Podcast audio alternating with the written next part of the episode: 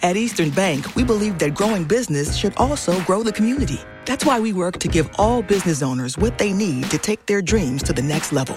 Our dedication to small businesses and communities has inspired us to create the Equity Alliance for Business program and become the number one SBA lender in Massachusetts for 15 years running.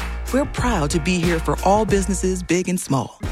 See the good we can do for you by visiting easternbank.com slash business. Like. Member FDIC. In late 2007, the remains of a young woman from the Kaska Nation were discovered in the Yukon woods. I always think about, I want to know what really happened. So I travel north to try to understand what happened and who was involved. It's a pretty big risk to come forward with the information that I have. I'm David Ridgen, and this is Someone Knows Something, Season 8 The Angel Carlick Case. Available now.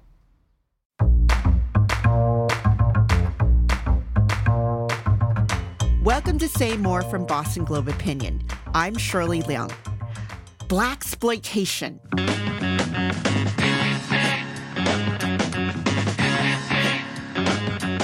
A film genre that started in the early 70s filled with black stars known for sex, violence, and action. Hotter than Bond, cooler than Bullet.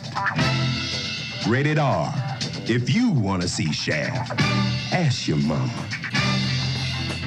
Some people know it because of the music. The Superfly soundtrack by Curtis Mayfield is timeless.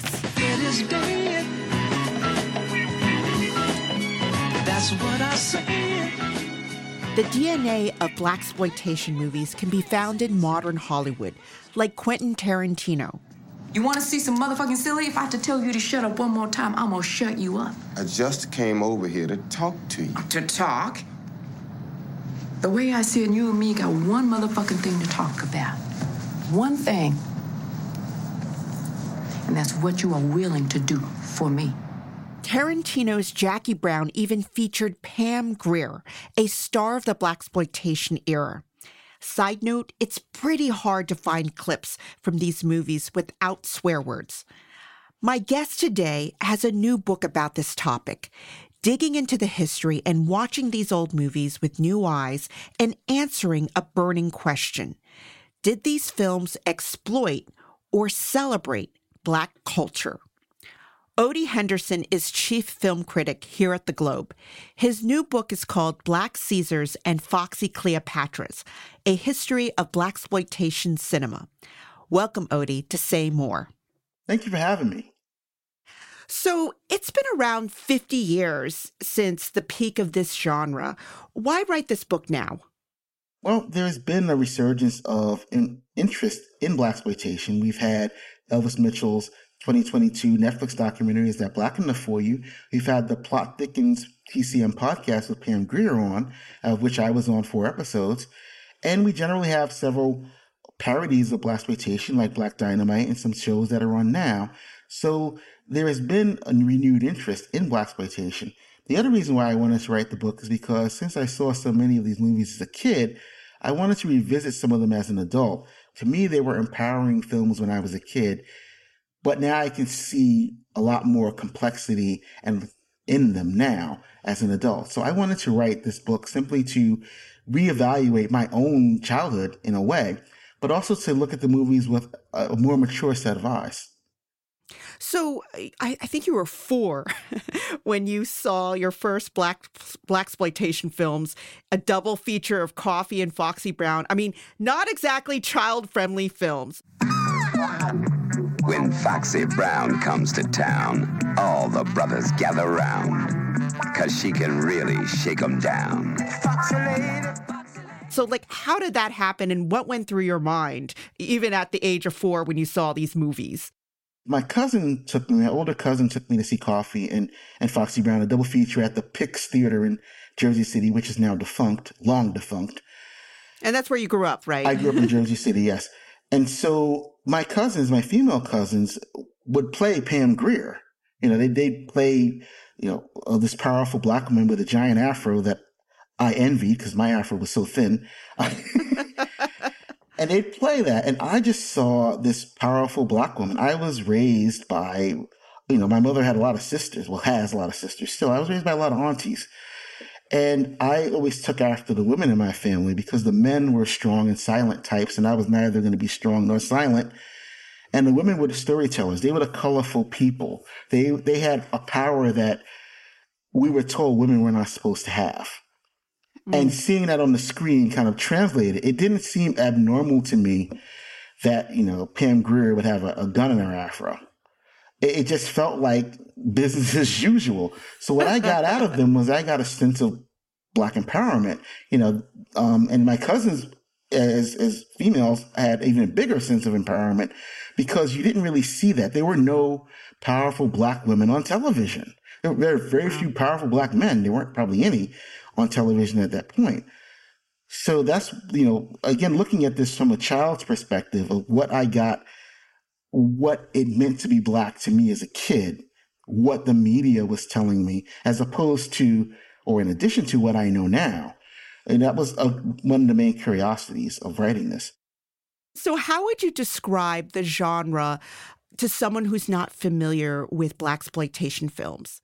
It's hard. It's almost like defining film noir. That's what I said in my book. I'm going to describe it more as an era than as a specific genre. There are obviously things that are part of the genre. A black hero made cheaply, somewhat exploitative. The things that are specific, you have a great soundtrack, you have great clothes, you have uh, fashion plates, you have people who are not exactly stockbrokers. You have the people on the street. You have the informers, the religious zealots, the sex workers, the pimps, the drug dealers, the drug addicts, and people just trying to make a living. Look, we're gonna take that 300,000, we're gonna buy 30 keys of coke, man. The best shit in town, rocks and lumps as big as marbles, no cut.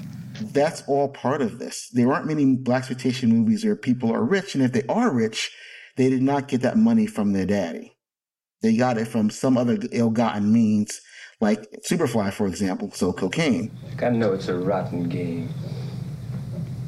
It's the only one the man left us to play, and that's the stone cold truth.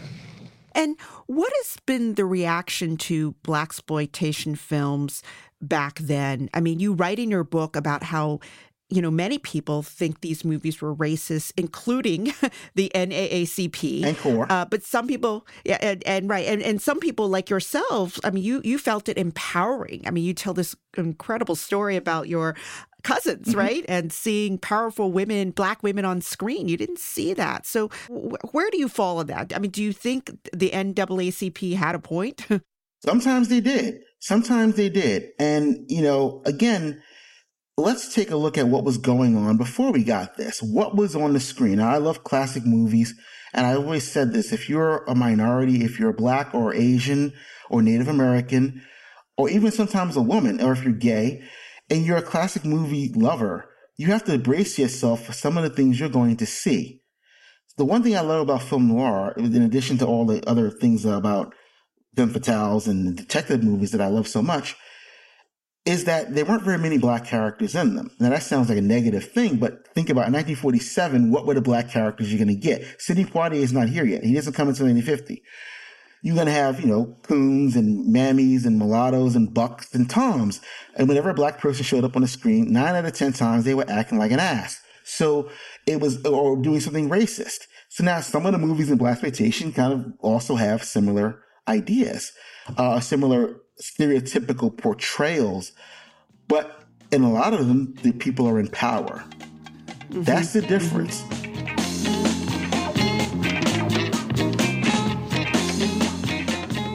More of my conversation with Odie Henderson after this short break.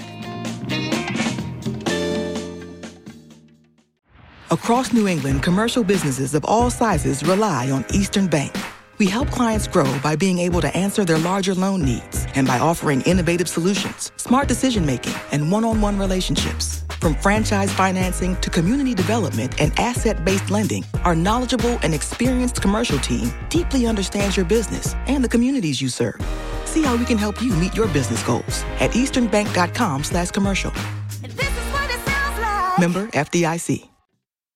Okay, Odie, we're going to play a clip here. Let's see if you recognize it. Okay. What really struck me was that too few books were about my people.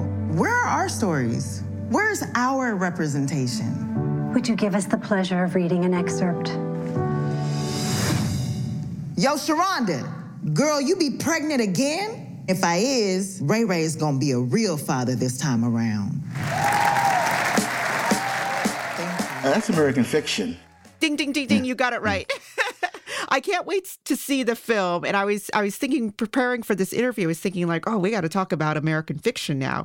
And so, um, mean, we and watching this trailer, um, actually, tell us a little bit about American fiction. Explain to the listeners what American fiction is. Okay, American fiction is based on a novel by Percival Everett called Erasure, and it's about uh, Jeffrey Wright's character, Thelonious Ellison, whose name nickname is Monk. He is a an author of books that are not about the black experience per se. He's also a teacher.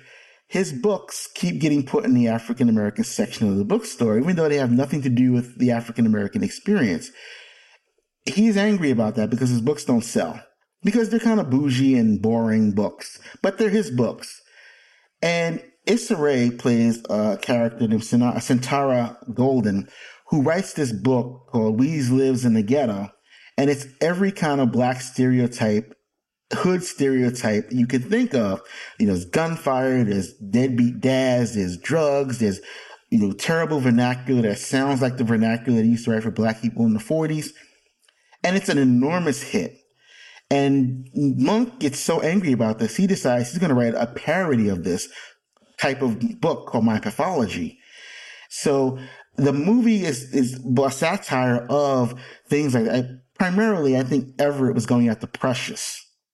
That's kind of my idea. The book Precious, and, and uh, which is called Push, and the movie yeah. Precious. But I don't think the movie existed when he wrote the book. But the the, the book did.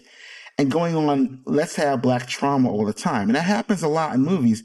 Movies don't become successful black movies unless we have trauma. So slavery, drugs, you know, this has to be part of our experience. We've talked about how blaxploitation movies upset some black film goers. Um, American fiction leans into racial stereotypes. I mean, okay, satirically, but do you think do you think it's going to ex- upset some people? And and do you think, you know, this is about the pressure black artists feel to make quote unquote black art? I mean, I mean, is that a theme that's always been part of black filmmaking? In fact, and, and I quote an article by a woman who said, "Does black art have to, you know, represent all of blackness and be like the one thing that is the spokesperson for blackness?" are you responsible as a black artist to speak for all of us? And we are not a monolith. But a lot of times you, people think that, that, that what one black person says or what we see one black person do in a movie speaks for everybody. And, and it doesn't. What was interesting about American Fiction, I saw the world premiere of it in Toronto. And I went to a um, an event with the director, writer director Cord Jefferson, who adapted uh, the book. And I talked to a couple of other uh, younger black critics, and a few of them were uh, upset that the primarily white audience at the theater were laughing at some of the things that were meant to be funny. They were, I mean, the joke's on them, but they're still laughing. When I wrote my review of American Fiction, I had a very hard time because there were a lot of things I wanted to say about my experience as a black person, as a writer, you know, and what I've been asked to do. In fact, I got some of it into my review about how people think all I know is about black things. Mm-hmm. And I, have written about eight and a half. I've written about film noir extensively. I've written about directors that never put a black person in their film. I've written about history of films, not just black films, but films in general. I'll put my knowledge of film up against anybody any day. But they see the black guy. All I know is Soul Plane and Madea and blaxploitation. Let's say. And that was one of the reasons why I kind of big thoughts of did I want to write this book? That I wasn't going to put me in a position where I was going to be pigeonholed. And I'm already pigeonholed, so I decided I didn't care. I would do it. So I do think that American fiction speaks to that. And Cord Jefferson in interviews has said, you know, this happens to all of us. We all have had an experience where this has happened, where they expected us to write something black and it had to have trauma in it, or all we mm-hmm. knew was something black. So I think it speaks to that um, as well. In your book, you touch on tropes associated with black characters in the movies, you know, whether it's criminals or the magical Negro trope, you know, you have a black psychic character who magically solves problems for the protagonist, or or, you know, my favorite is the black characters being the first to die in horror movies, Yeah. right? so how do you see these trends evolving? I mean, where are we now on that? Well, no, there's a movie called The Blackening where they play on that trope where the black person dies first. The whole movie's everybody's black. It's like it becomes a question of which black person is going to die first. Uh, you know, and there, like I said, there have been parodies of movies, Black Dynamite. There aren't very many magical Negroes in uh, blaxploitation movies because the white folks are usually the villain. So that that whole magical Negro thing came before that. You know, you have the movies where Sidney Poitier is solving problems for the white folks. He's the only black person in the movie. Uh, that kind of thing. I, I think that Hollywood's gotten wise to the magical Negro trope and is trying not to do it, although they still do it on occasion. Um, but the other things still exist. Black people still die first in horror movies. So that hasn't changed. that hasn't changed. But the movie uh, Anaconda, a movie I love, as bad as it is. oh, that's right. Yeah, yeah. If you watch Anaconda, none of the minorities die. Jennifer Lopez doesn't Oh. die. Ice Cube, the snake doesn't eat a single brown person. Oh, really? Oh, wow. And that's intentional, I believe. it must be. so I, I feel like there's a blossoming of black filmmakers right now. I mean, you have Ryan Coogler making big budget Black Panther movies. You have Barry Jenkins, Ava DuVernay. You have Issa Rae, Jordan Peele. I mean, how would you describe the current era of black filmmaking? I mean, are we in a golden age of black cinema? I'm scared because this has happened before. You look back, you had Julie Dash, you had Spike, you had uh, Matty Rich, you had all these people. All of a sudden, it was the Black New Wave, and we're going to have a whole, you know, renaissance of black people directing movies forever and ever, amen. And then it died. I think Hollywood's a little bit too uh, used to not doing, to trying not to do this, or aware they shouldn't be doing this. And also, I think that people like Ava DuVernay and Jordan Peele have a lot more power than some of the other black directors or black filmmakers had in the past, where Jordan Peele can command to have, you know, a black editor or have, you know, Ryan Coogler can command, I want to bring someone in and help them be my assistant director so they can learn the craft and go forward. So I think there's some hope in that by continuing this. But if you look at it, there was just an article about diversity in movies and how it sucked. And how they were like, oh, we're going to make all these movies. And it turned out there was like 6%. Mm-hmm. So you mean uh, in terms of um, you know, actors, directors, Oh, movies with black people in them or movies Black- with minorities in them in general Yeah. or movies that are about Yeah. women or women women directors or movies that have themes that are focused on you know a, a female protagonist they were hollywood kept saying we're upping everything and then they did this you know um, research and turned out that it was the exact opposite so i'm i am a cynic at heart i'm holding my cards close to my heart here and hoping that this is going to continue. They're going to get 17 more movies from Jordan Peele. I want to ask about you. Uh, you didn't start out as a movie critic. You started out as a computer programmer. Right. So how did you make the switch? Well, I mean, it's weird to be a writer with a degree in computers, computer science. But, and I was always a writer. Since I was six years old, I wanted to write a book and I wanted to be in a newspaper. And in 2022, both of those things happened. Um, I, I always wrote, but I had to have a job. And my mother told me correctly, no one was going to hire a black film critic. And so I had to find something else to do. And I was great at math, so I became a computer science and math major. I got a job at 17 writing code, and I never looked back. And so last year in 2020, well, 2022, I had been there 35 years. It wasn't what I wanted to do. I wanted to write. I wanted to be a writer. I wanted to be in a newspaper. And so, but you, you know, really, you have to be a realist about some of these things. And I, I don't like writing code. Writing code was like writing a story. I was writing something and it was getting read, if you will, by the computer. so that's how I justified, that's how I talked my heart out of my betrayal. Um, and it was very, very good to me. and I, I, I, part of me misses it, but I think that's what is different about me as a critic. I think as one of the critic with a degree in math, we approach things differently. How so? They always they always told me to show my work in math class. And I think even if you hate my guts as a critic, you there's no denying how I got to where I got to. What my opinion was. I lay it out for you. I'm pretty explicit about laying it out for you. How did I Yeah. come to this? one? A lot of times people get ma- mad at me. It's like I'm working through my thoughts in the review, but that's my job. I'm like, I'm showing you Yeah. how I got here. And I think that's a little different than if you were trained to be a journalist or trained to write reviews. You would approach it from a different angle. Uh, so I think that's the difference between like how my brain works and how the standard normal film critic's brain works. So, Odie, I know exactly why you like blaxploitation movies, but why do you like movies so much in general? You know, it, it's almost like what Martin what happened to Martin Scorsese. Martin Scorsese was an, a little small asthmatic kid and growing up in New York that couldn't really go outside all the time. And I was a little asthmatic kid growing up in Jersey City who couldn't go outside all the time. So back in the day, if you recall, there'd be movies on the independent channels and they would just run whatever. They just, whatever they had, they would put on and I would sit and watch them. Also, I was taken to the movies a lot because it was something that got me out of the house. And I'm a type of person, if you get my attention, I'll sit still. And I was a hyper kid.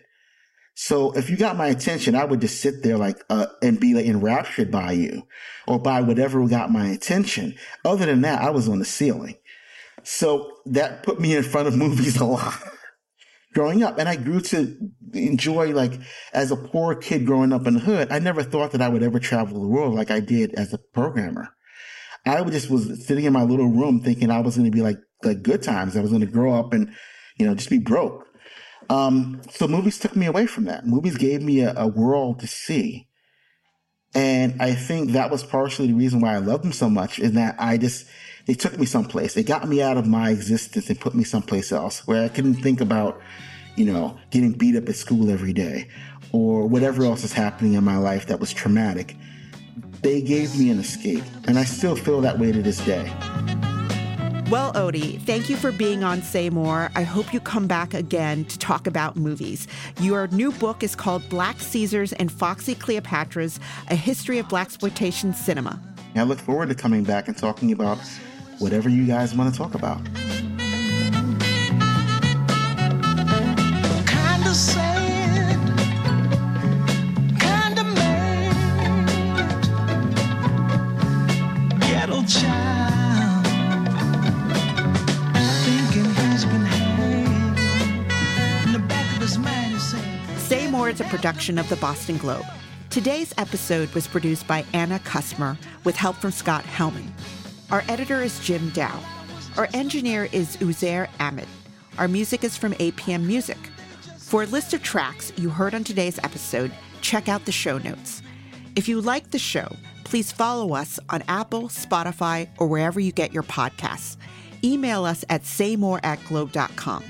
I'm Shirley Leung. Thanks for listening. Nothing, nothing better happen to one hair on my gorgeous head. Can you dig it?